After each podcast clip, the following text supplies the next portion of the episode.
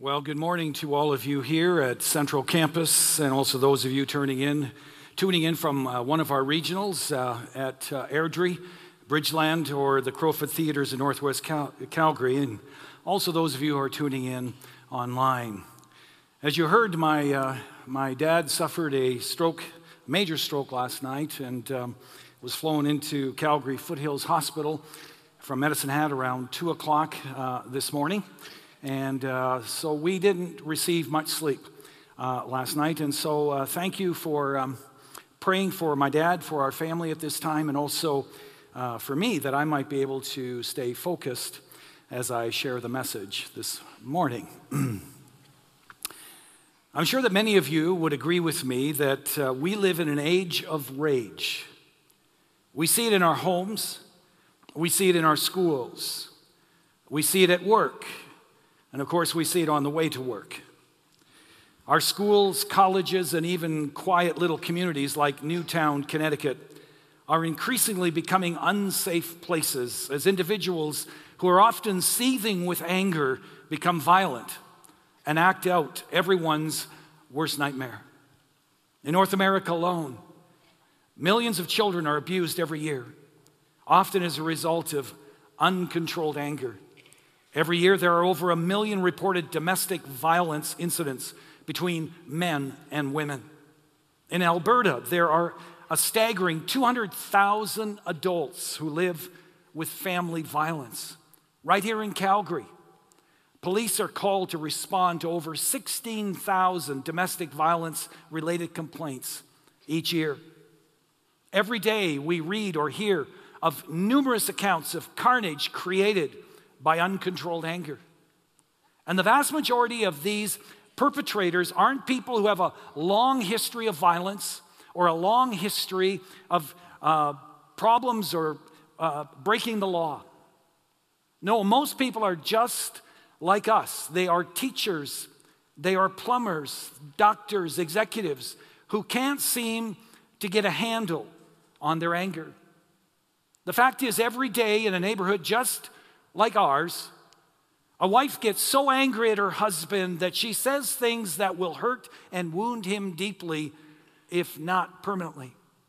Every day in a home just like ours, a father becomes so frustrated at his son's unacceptable behavior or attitude that he loses control. And instead of applying proper discipline, he physically and verbally abuses his son. Every day in streets just like ours, people use their cars as weapons in response to what they believe are boneheaded driving decisions on the part of others. Anger, animosity, and hatred seems to be commonplace and spreading throughout society, even to our children and our youth, as bullying is now a major problem. Now, we were never meant to live this way. Our world is broken. And a large part of it is, is because of the pride and the selfishness of man. Jesus came to earth to establish and to invite us to be part of a new society, a new kingdom with a totally different mindset and a way of living than the kingdom or the society of this world.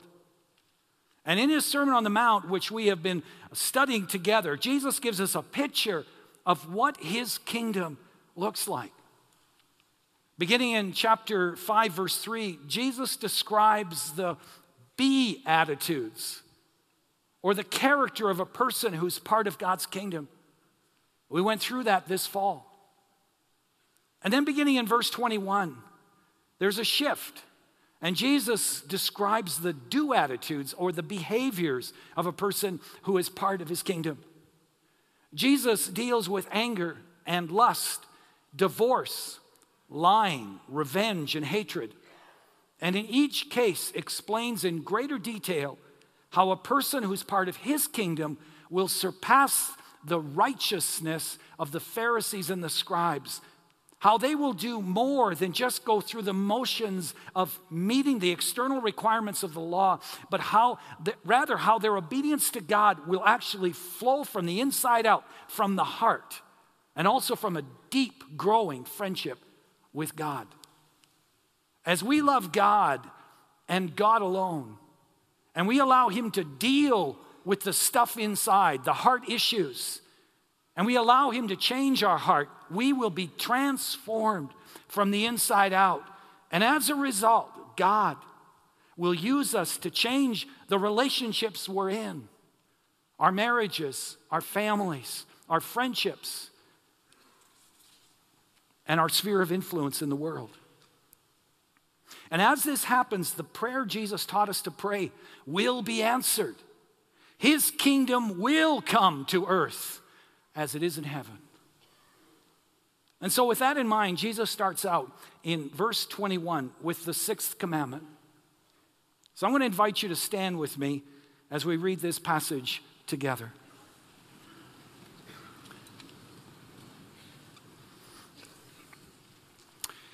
You have heard that it was said to the people long ago, Do not murder, and anyone who murders will be subject to judgment.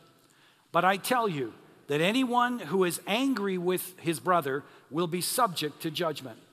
Again, anyone who says to his brother, Raca, is answerable to the Sanhedrin. But anyone who says, You fool, will be in danger of the fire of hell. Let us pray. Heavenly Father, please come near to each one of us right now. Lord, bring focus to our minds, soften our hearts, and then, Lord, give us the courage to respond as you would have us to. For we pray it in the precious name of Jesus. Amen. You may be seated.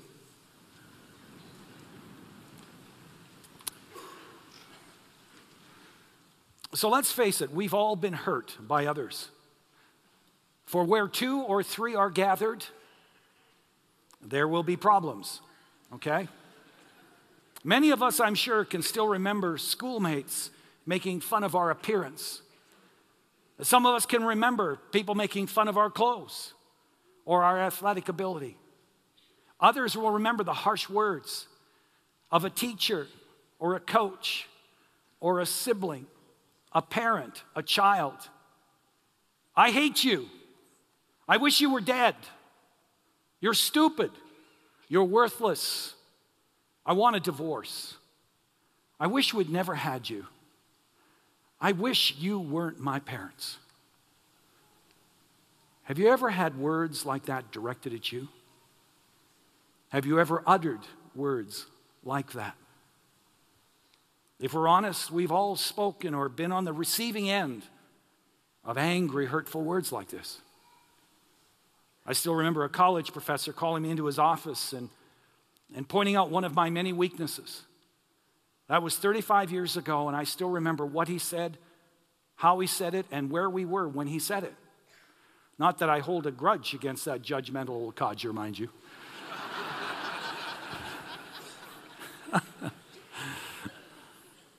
the scenarios, you know, are all different. But many of us have experienced the pain of angry, hurtful words. So, what have you done with that hurt? How are you dealing with it? You know, the more I travel, the more I'm realizing how unpleasant it is to lug around more luggage than you actually need. I remember once when Gwen and I were traveling, the wheel of one of our suitcases broke. I won't say whose it was, except it was incredibly heavy, filled with lotions and other such use- useless products.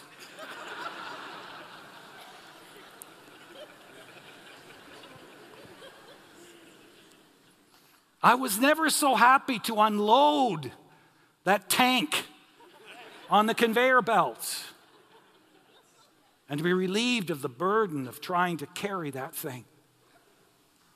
Now, folks, some of you are hauling around suitcases plumb full of hurt and bitterness. What are you going to do with that burden, with that pain? How long are you going to lug it around? Well, here in Matthew 5:21, Jesus warns of three ways that our anger can lead to sin and lead actually to even a greater burden in our lives. You see, not all anger is sinful. We need to make bring clarity to that right off the bat. Ephesians 4:26 says, "In your anger, do not sin."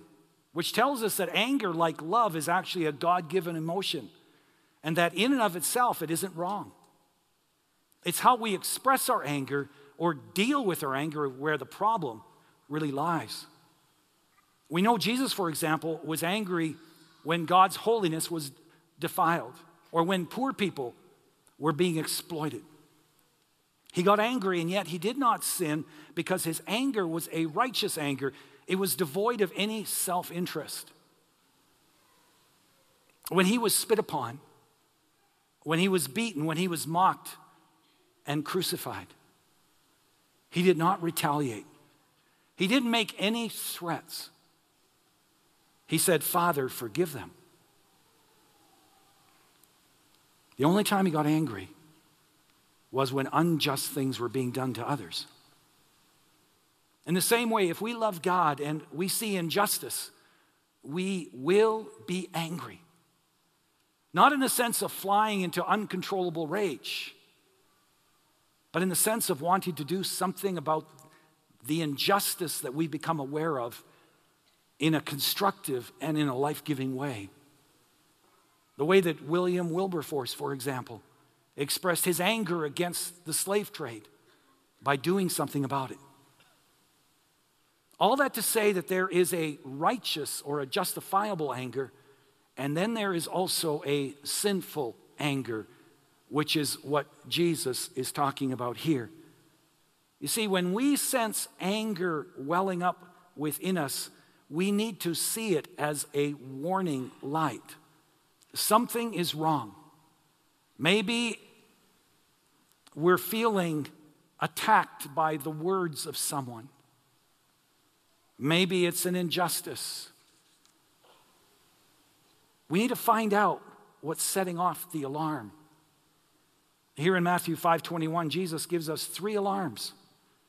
He describes three ways that sinful anger can get a foothold in our lives and actually escalate, possibly even to something as unspeakable as murder. First of all, anger is sinful when we suppress it for a long time. In verse 22, Jesus says, But I tell you that anyone who is angry with his brother will be subject to judgment. William Barclay points out that there are two main words for anger in the New Testament. One of them is thumos, and this is the anger which erupts quickly but then also dies quickly. It's what happens when you hit your thumb with a hammer. I assume what happens is you erupt with some kind of something, angry, but then it also dies down quickly. The second word for anger is orge, which is a long lived anger.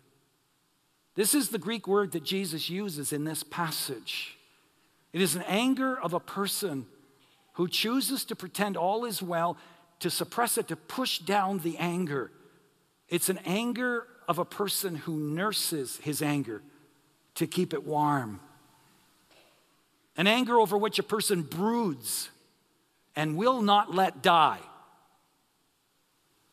It's the kind of anger that Cain had toward his brother Abel in Genesis 4 3.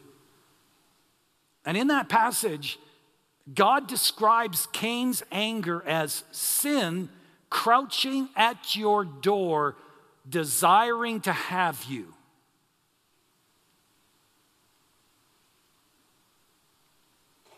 And it eventually did master him. And it controlled him until he murdered his own brother. Trying to suppress anger is a lot like trying to bury toxic wastes in the ground. You think the problem is gone, but months or years later, the toxins begin to leak. They leak out in the form of stomach problems, in the form of sleeping disorders, in the form of health problems. Proverbs 17 22 says, A cheerful heart is good like medicine, but a crushed spirit dries up the bones. I once heard a pastor tell the story of a woman in his church who was going through a horrendous divorce and, and um, she was becoming incredibly bitter toward her spouse. And during the proceedings, she began to go blind in one eye. She went to numerous doctors. They ran all kinds of tests. They couldn't find anything. Finally, when she came to the end of her own resources, she decided to go to God. And after the service, she met with the pastor and kind of filled him in with what was going on and the resentment she was feeling. And after all of that, she prayed, God, please flesh out all of my bitterness out of my life toward my husband and fill me with your love.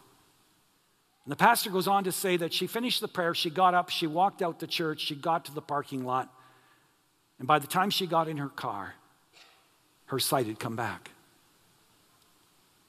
Folks, we have no idea what we're doing when we hold on to a hurt or a grudge.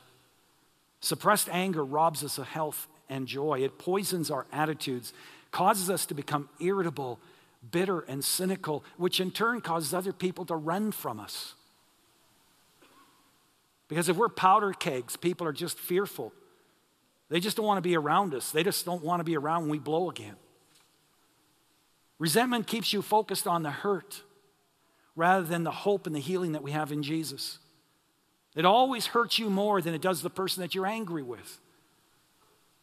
I mean, while you're stewing and spewing and while you're popping antacid pills, your enemy's sleeping soundly in his bed. Ephesians 4:26 says, "Do not let the sun go down while you're still angry." And Jesus picks up on that basically. And he says the person who is subject to judgment is the one who chooses to suppress his anger and not deal with it and allow it to linger past the setting of the sun.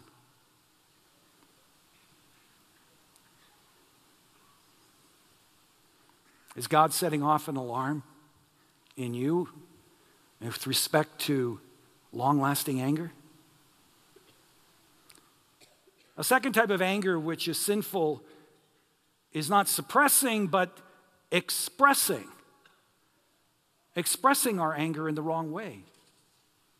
Look at verse 22. Jesus gives two ways that we can express our anger in a wrong way.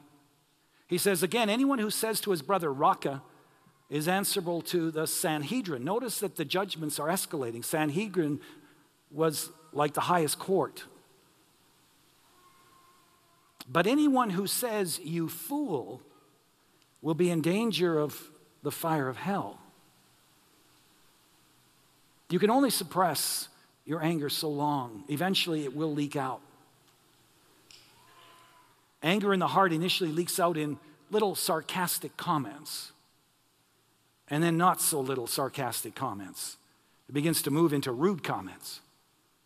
And eventually, it leads to lashing out directly at the person or through deliberate attempts at slandering their character and reputation behind their back. The word raca is almost untranslatable because it mostly describes a tone of voice. But essentially, it means empty. And in that day, it meant something like a person saying, You worthless son of a motherless goat, which is not a literal translation. to call a man raca was to call him stupid, a brainless idiot, a blockhead. It's really aimed at insulting a person's intelligence or a person's competence. On the other hand, the word fool comes from the Greek word more, from which we get the word moron, which means to cast doubt on a person's value, on a person's moral character. This is referring to destroying a person's reputation through backstabbing or through manipulative power plays. It can also refer to a spirit of contempt for another person. I recently read about a mother who sent to Dr. James Dobson a note that her fourth grade daughter received from one of her classmates. And as I read it, I just want you to imagine the impact it must have had on this little girl's soul. This is what was in the note Awful Janet, you're the stinkiest girl in this whole world. I hope you die, but of course, I suppose that's impossible. I've got some ideals. Play on the road, cut your throat, drink poison, get drunk, knife yourself. Please do some of this, you big fat girl. We all hate you. I'm praying, oh, please, Lord, let Janet die. We're in need of fresh air. Did you hear me, Lord? Because if you didn't, we'll all die with her here. From Wanda.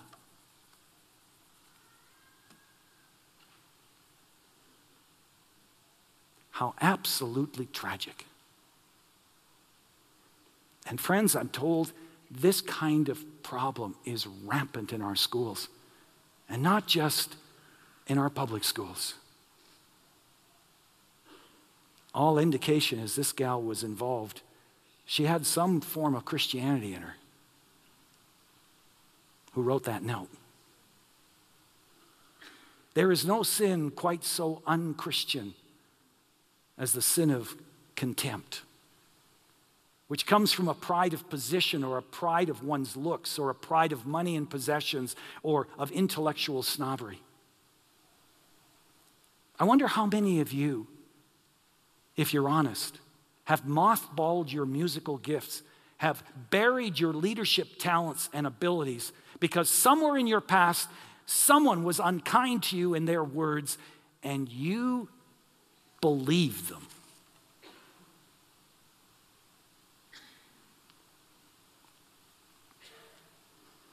Stories told of a certain rabbi who was coming from his teacher's house feeling pretty good about his goodness and his scholarship. And he passed a ill favored man. And this man gave him a greeting. The rabbi didn't return the greeting, but said, You, Raca, how ugly you are. Are all the men from your town as ugly as you are? I think about someone saying something like that to you. How would you respond? Wouldn't you be tempted to lash back? And yet, this man calmly said this I do not know whether all the men from my town are as ugly as I am. But why not go and tell the Maker who created me how ugly is the creature he has made? The point is well made.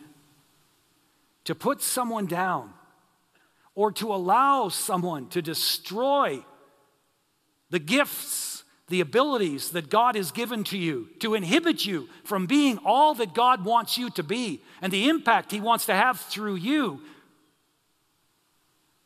because of the words of someone else is actually to challenge the one who created you. David reveals how God feels about us in Psalm 8. Referring to mankind, he says, You made him a little lower than the heavenly beings, and you crowned him with glory and honor. You made him rule over the works of your hands. You put everything under his feet. Oh, Lord, our Lord, how majestic is your name in all the earth. Good words, David, good words. Lord, help us to believe it and to live it. Now, I want you to notice in verse 22 that Jesus says, Anyone who is angry with a brother or sister, which of course could refer to a fellow church member, but it's referring to someone close. He's concerned that we especially apply those, this to those who are closest to us. For isn't it true that while we might be patient and not fly off the handle with people that we don't know or don't know very well, we tend to be quite impatient and sometimes quite volatile with those who are closest to us.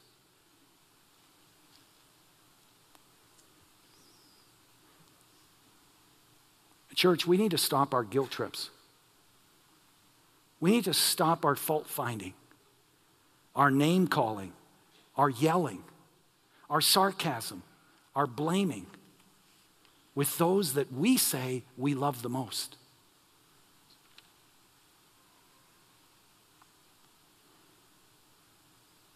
In 1 Peter chapter 3 7, Peter says that if we don't treat our spouse with love and respect, our prayers will be hindered.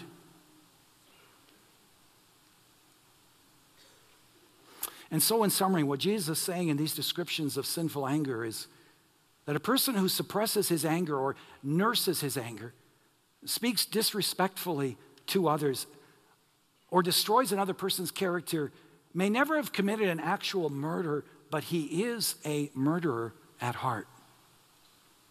Now, I want to be clear. Jesus is not saying that anger is murder. He's not saying that sarcasm or insulting is murder. Yes, as John Stott says, anger and insults are ugly symptoms of a desire to get rid of someone who is in the way.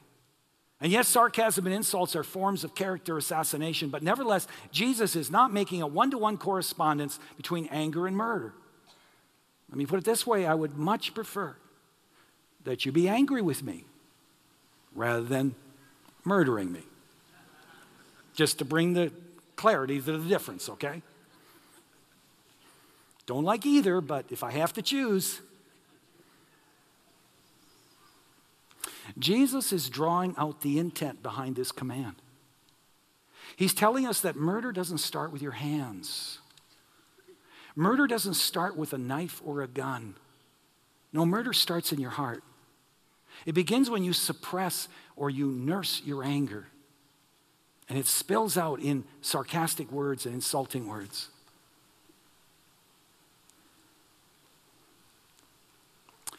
Jesus is also saying that nursing anger,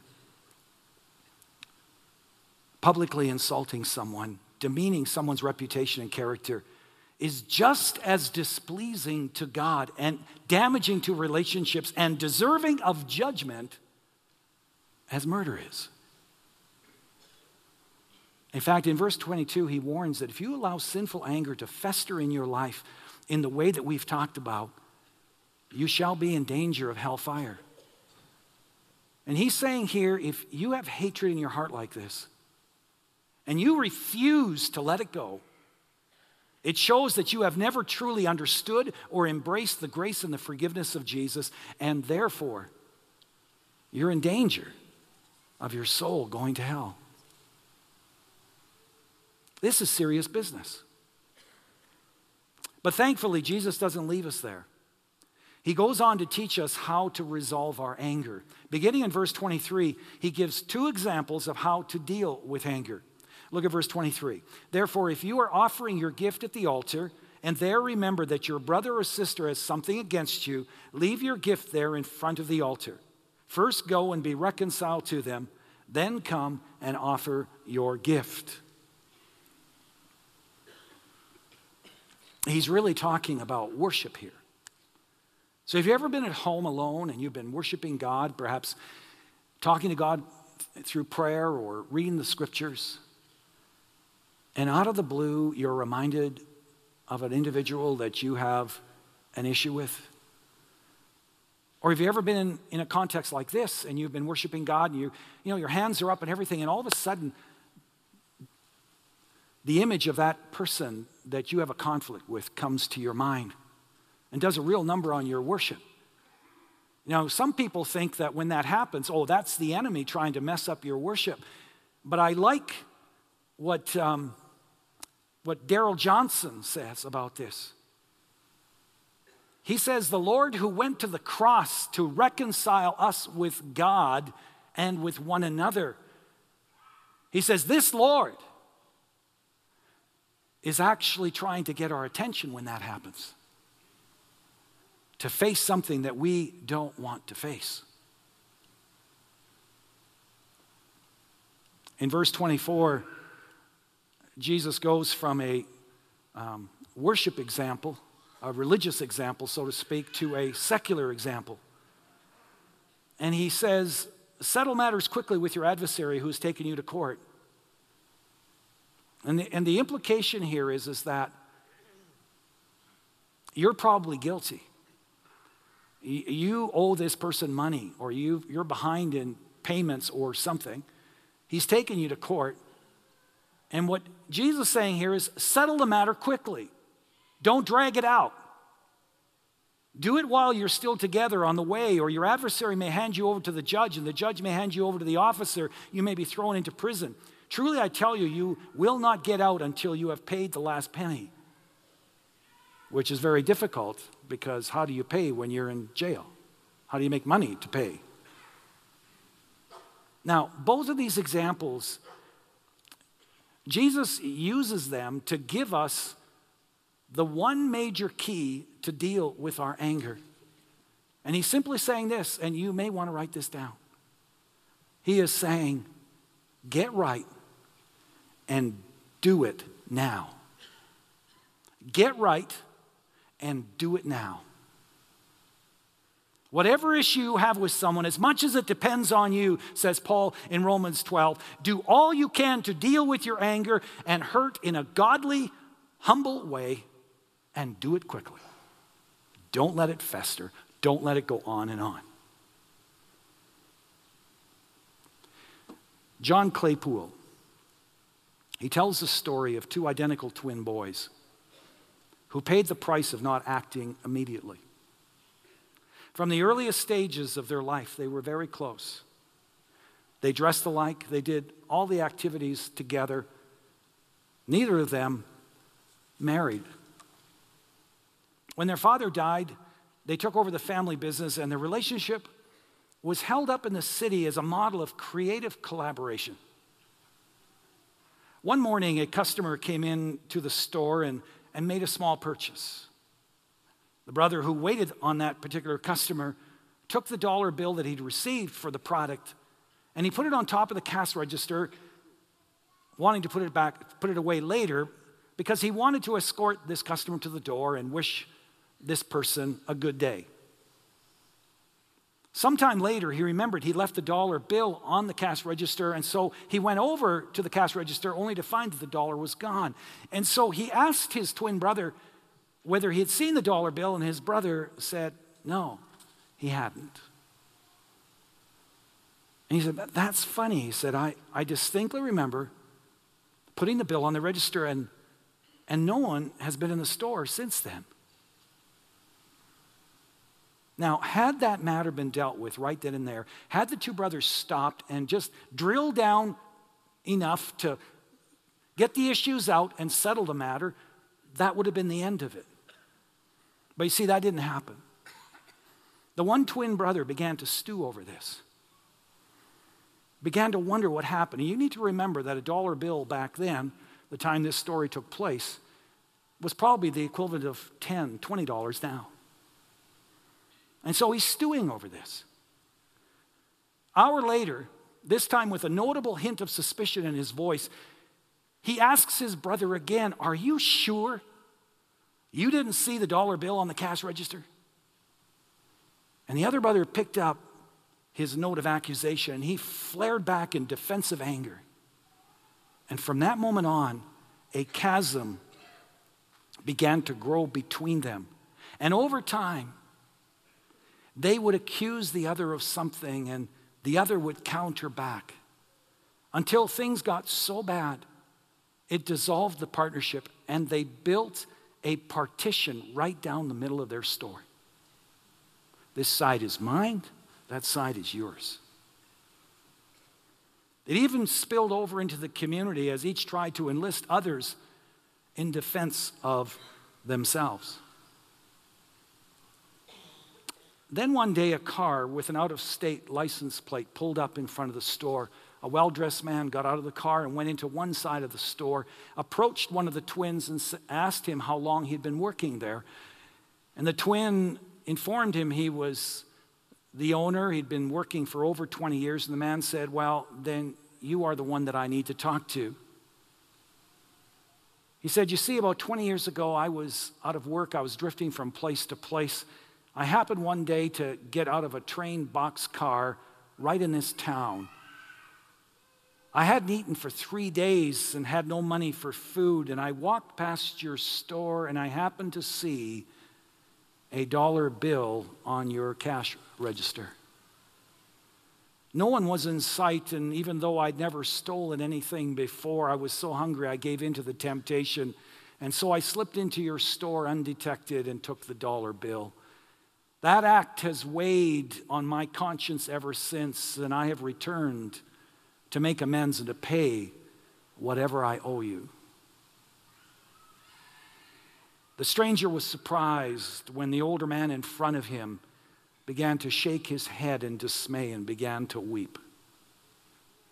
Still weeping, he took this man by the hand and went over to the other side of the store and asked him to tell his brother the story that he had just told him, which he proceeded to do. And when he was done, this man was surprised even more to witness two older men who looked remarkably alike both weeping uncontrollably.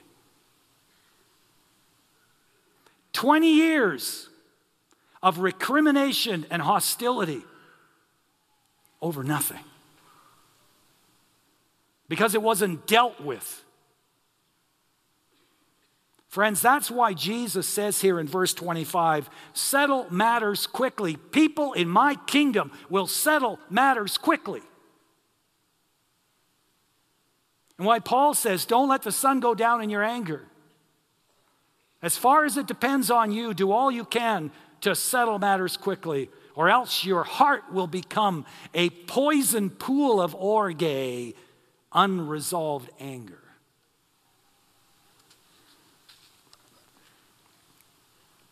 So, what might that look like practically?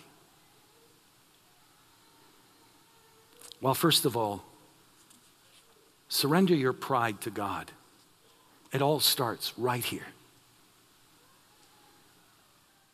The reason there's so much anger and relational conflict in this world is because there's just too much pride going on inside of us. We're still too much in love with ourselves and wanting to have our own way. The Apostle James put it this way What causes fights and quarrels among you? Don't they come from your desires that battle within you? The word desires in this verse comes from the same Greek word from which we get the word hedonism. Hedonism means to have a strong desire to satisfy ourselves. It's all about me and my happiness. In other words, we are at the center of our universe, not God. And as a result, you see, what happens is the world orbits around us, and we look at our parents and our siblings and our friends and our spouses, even our children, and we look to them to provide our deep needed, our deep seated needs within. And when they don't come through, we get angry. And yet, God never intended for the world to revolve around us or our ego. Life isn't about us, it's about God. He's the center of the universe, He's the one who created us. And until He's the center of our lives, we will never be free from all of the striving and the emptiness and the subtle and sometimes the not so subtle competition that goes on between us and all of the anger and the envy and the relational conflict that tends to accompany it. In verse 6, James says, God opposes the proud. You don't want to have God opposing you. But He gives grace to the humble. So, how do we go there? Well, He gives us the answer next. Submit yourselves then to God. Put Him at the center of your universe. Humble yourselves before the Lord, and He will lift you up. You don't need to lift yourself up. You don't need to defend yourself. He will lift you up in His own time, in His own way. James essentially says you don't have the power in yourself to find victory over anger and dissension. So submit your life to Christ and allow Him to live His life through you. You see, as I submit my life to God, and I embrace His love for me, and I rest in His plan and His purpose for me. my thoughts will increasingly be renewed by his thoughts. In the words of Paul in Romans 12, I will be transformed by the renewing of my mind. When I realize that God is God and that I'm not, that I am perfectly loved by my Creator God, I am freed to think of others rather than myself. I don't have to prove myself anymore. I don't have to compete and win to reinforce my feelings of self worth. My worth is no longer dependent on what I can do or on what I have or how famous I am. No, my worth is based upon who I am in Jesus Christ. My soul is full. I now have true joy, peace, and love because I am a child of the King of Kings and the Lord of Lords. And, folks, this truth produces a godly peace and security within, frees me to open my heart and my hands to other people, to be a servant to others without expecting others to return the favor. I'm able to love because I know what it means to be loved by God Himself.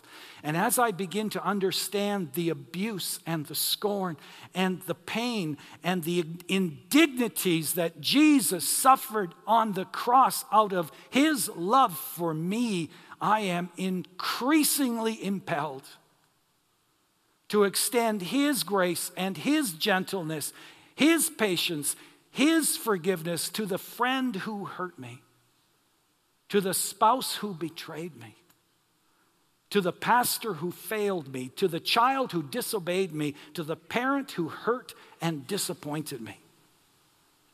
If God extended such amazing grace and forgiveness to me on the cross, how can I not extend that same amazing grace and forgiveness to others? On the other hand, if I won't forgive, if I continue seething in anger, resentment, and bitterness, if I continue to hold on a grudge against someone, it's a clear indication that I'm still at the center of my universe and that I need to surrender my life to God who's made forgiveness possible by His grace. This is the most fundamental, foundational step. It begins in the heart and this pride issue. Secondly, spend time alone with the Lord. Share your heart and your pain with Him. Ask Him to show you what's behind your anger. Is it pride?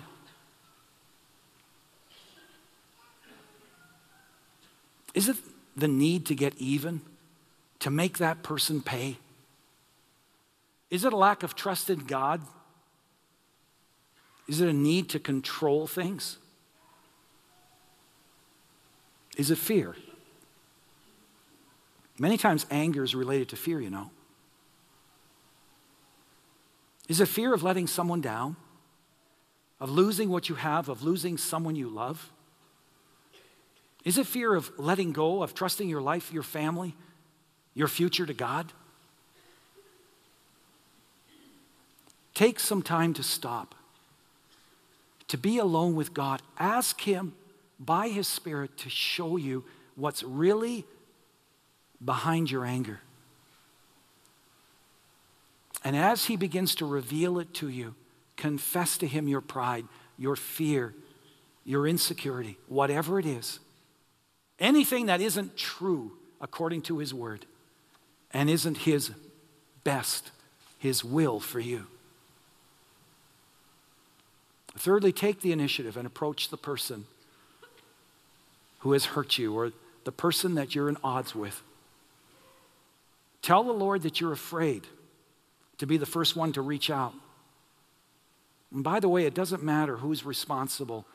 As I understand the scriptures, both parties are responsible to reconcile with one another. Doesn't matter who goes first. Tell the Lord that you're afraid. That you're afraid of the person's anger and how they're going to respond. Tell them you're afraid of further rejection. Tell them you're afraid of being humiliated even more. But having done that, go. And if you're humiliated, you're humiliated. Remember, he who is on the floor cannot fall. Is your pride where it needs to be? Is it surrender to the Lord? If the person doesn't accept your apology, if the person wants to continue the war, that's his decision. You've done what you need to do.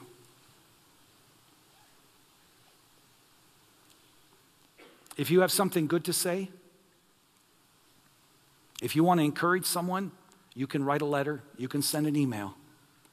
But if you have something hard to say, don't send an email. Don't write a letter. You face that person. You go face to face with them. You be a man. You be a woman. Don't hide behind email. Go face to face. Go tactfully. Go humbly. Go with the intent of restoring the relationship, not hammering that person to the ground with condemnation. Don't go there determined to prove that you're right and this person's wrong. Put yourself in this person's shoes and try to understand what they're going through in their life and how that may have played a role in what they did or said. Understanding is the first step toward compassion and forgiveness. Be as calm as you can be. Don't attack, just explain. Take responsibility for, for your own actions. Be ready to listen. The intent is not to accuse the person's behavior.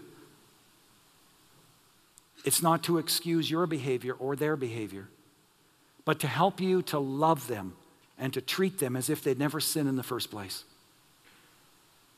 Someone once said, Hurt people hurt people.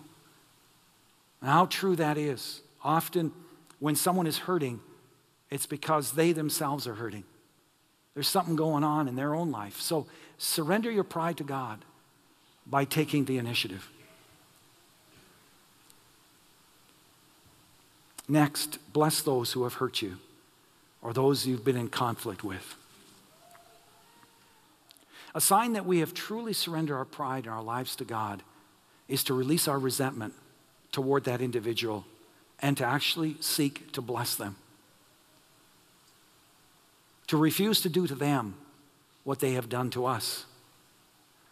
To bless them is to speak well of them, it is actually to celebrate with them when they have cause to celebrate. It is to encourage them. And if you can't speak well of them with integrity, then don't say anything at all. We bless them when we encourage them. We bless them when we pray for them. A youth pastor in the United States, I just read this uh, the other night. He told about a youth leader in his church that he, that he was serving in who was very critical of him, constantly attacking him, and who over time grew to resent him because the youth were coming to him instead of to her. And she'd had a long history with some of these youth. And he talks about the fact that things began to escalate. There was noticeable anger in this woman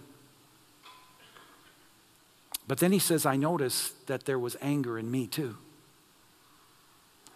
I was angry with her. I despised seeing her at church. I wanted nothing to do with her. That's when my pastor stepped in and gave me an assignment. My assignment was to pray for her. Not for her to change necessarily, but that God would bless her and her family, and that He would work in her life for good. I don't know if the prayers worked for her, but they certainly impacted me. I was soon losing my grip on the anger that was inside of me. I realized that while I may, may be right about the issues, I was wrong about my anger. Only then was I able to ask God for God's forgiveness. He goes on to say, I couldn't do it on my own. I was only, it was only through the work of the Holy Spirit in my life that I was able to work through this issue. Anger still crops up in my life, he says. I find myself having to let go of anger at others, but the more I practice letting go, the more I'm able to let it go. Friend, is there any sinful anger in your heart towards someone? Isn't it time to let that anger go? Would you bow your heads and close your eyes?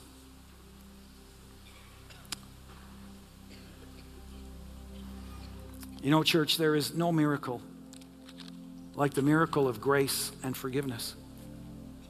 I don't believe there's a person in this place, regardless of how tough and calloused on the outside, who deep down inside doesn't long to forgive and to be forgiven. But it won't happen until we're prepared to break the cycle of ungrace and do what seems so totally unfair, and that is to forgive. And so we have a choice to make. We can coddle our hurt until it turns to hate, to rage, and destroys us from the inside out, not to mention others around us. Or we can forgive, even as we have been forgiven. And when we do, we will be set free, and the kingdom of God will come to earth as it is in heaven.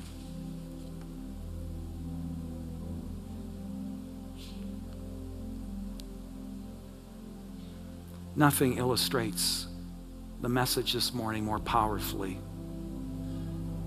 than what Jesus did for us. In 1 Corinthians 11 23, we read this For I received from the Lord what I also passed on to you the Lord Jesus, on the night he was betrayed, took bread, and when he had given thanks, he broke it and said, This is my body, which is for you. Do this in remembrance of me. In the same way, after supper, he took the cup, saying, This cup is the new covenant in my blood. Do this whenever you drink it, in remembrance of me.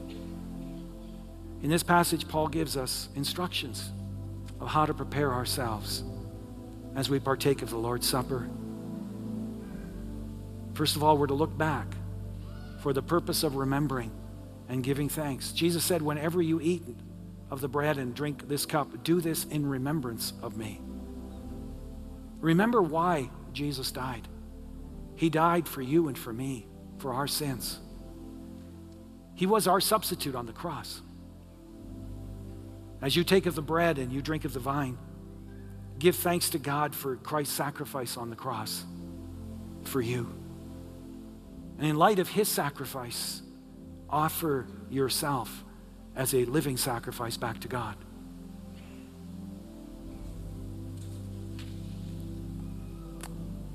We're to look back, but we're also to look ahead.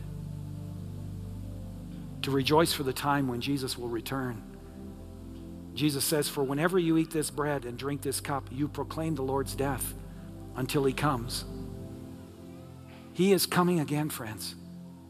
As you take of the elements, remind yourself that the Lord may come back at any time and resolve to live each day as if it were your last. We're to look back, we're to look ahead, we're to look within asking God to reveal anything, a sinful attitude, a behavior, a grudge, a resentment that needs to be dealt with, and to confess it to the Lord. Verse 27 says, Therefore, whoever eats the bread or drinks of the cup of the Lord in an unworthy manner will be guilty of sinning against the body and the blood of the Lord. And then finally, we're to look around, not to judge or criticize others, but actually to, um, to express thanks to God for others, their lives, their gifts, their commitment to God. Looking around may involve determining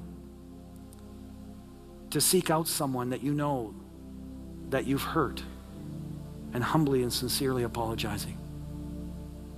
So I'm going to just give you a few moments right now to look back with gratefulness, to look ahead with anticipation to Christ's return to look within with humility and confession, and to look around with love and thanks for the church of Jesus and the resolve to reconcile with others. Just do that right now. Our Heavenly Father, I want to thank you for your faithfulness, for saving us from our sins through Jesus Christ and loving us despite our failures and our rebellion. Our hearts are exposed to you. You know all of our desires, our secrets, our sins, our acts of disobedience. We confess things that we have said and left unsaid, done and left undone. And we thank you, Lord, for the forgiveness that is ours through your shed blood on the cross of Calvary.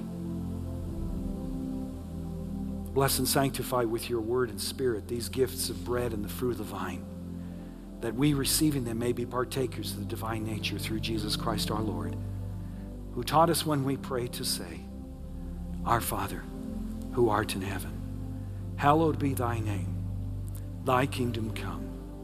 Thy will be done on earth as it is in heaven. Give us this day our daily bread. And forgive us our trespasses as we forgive those who trespass against us. And lead us not into temptation, but deliver us from evil.